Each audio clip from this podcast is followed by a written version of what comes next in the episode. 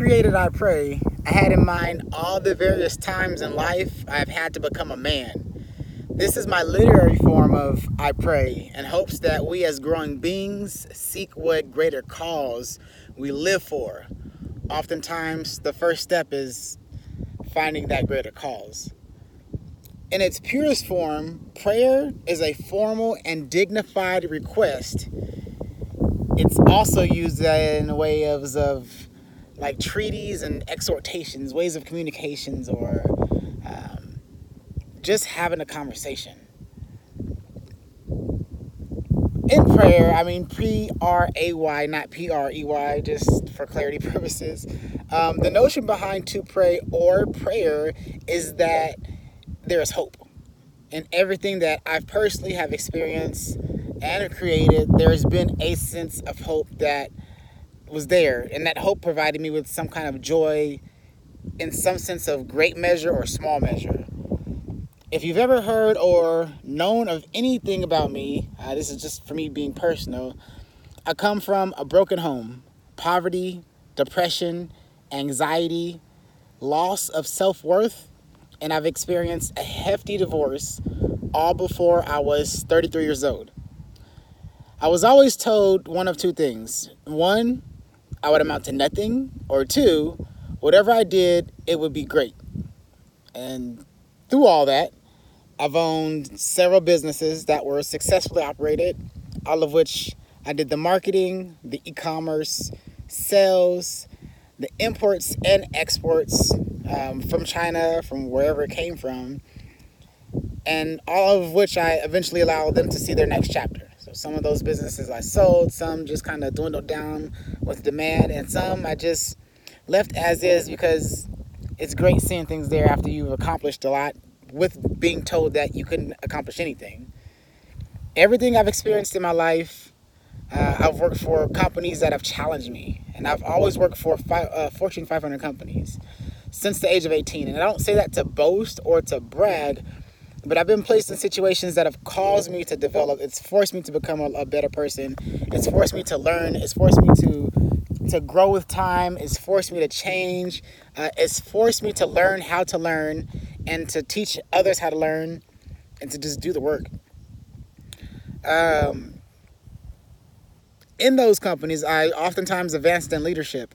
I am the first in my family to graduate from college.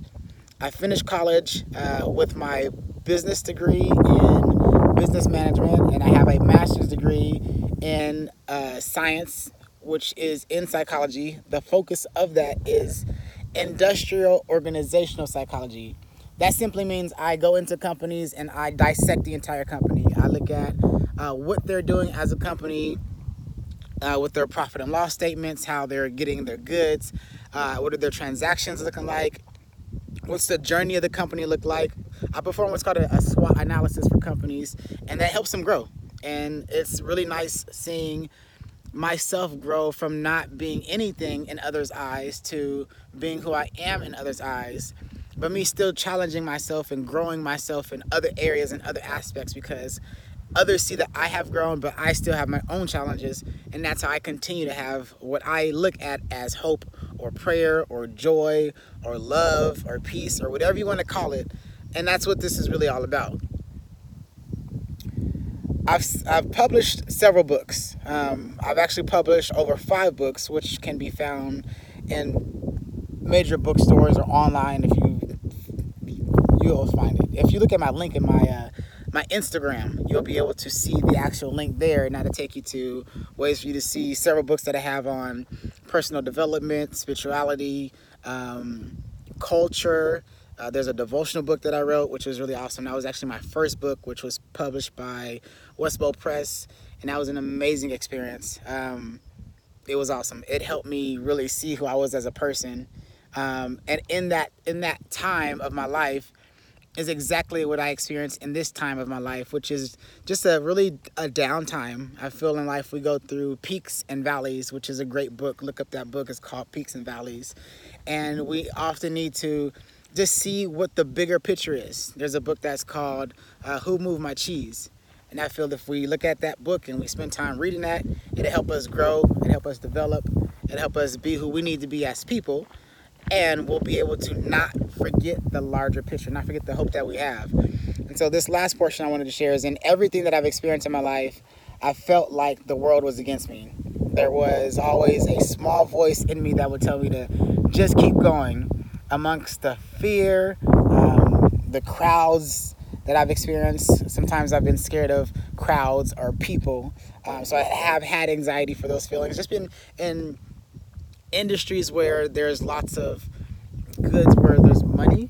Um, with those large companies, sometimes you're being robbed or in your negative situations, and there's beautiful protocols in those companies, and those companies offer a amazing uh, support opportunities. Um, but just those are real life situations that we go through, and that's fear. And all of us have fear amongst different levels. But in reality, fear is fear. It doesn't matter if your fear is greater or less than someone else's.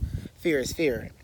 Um, catch myself here. Now I know that that small voice in myself or the hopes and the dreams that I have, uh, the desires to be a crybaby, as someone would say, the desires to cry out for help or the desires to um, express my need for support have been developed because as a child, I wasn't taught that in order to uh, communicate needs, you need to like verbally communicate needs versus express your needs in a a non-verbal manner. So if I was lonely, instead of like crying or calling a friend, I would just be lonely. I would just be by myself.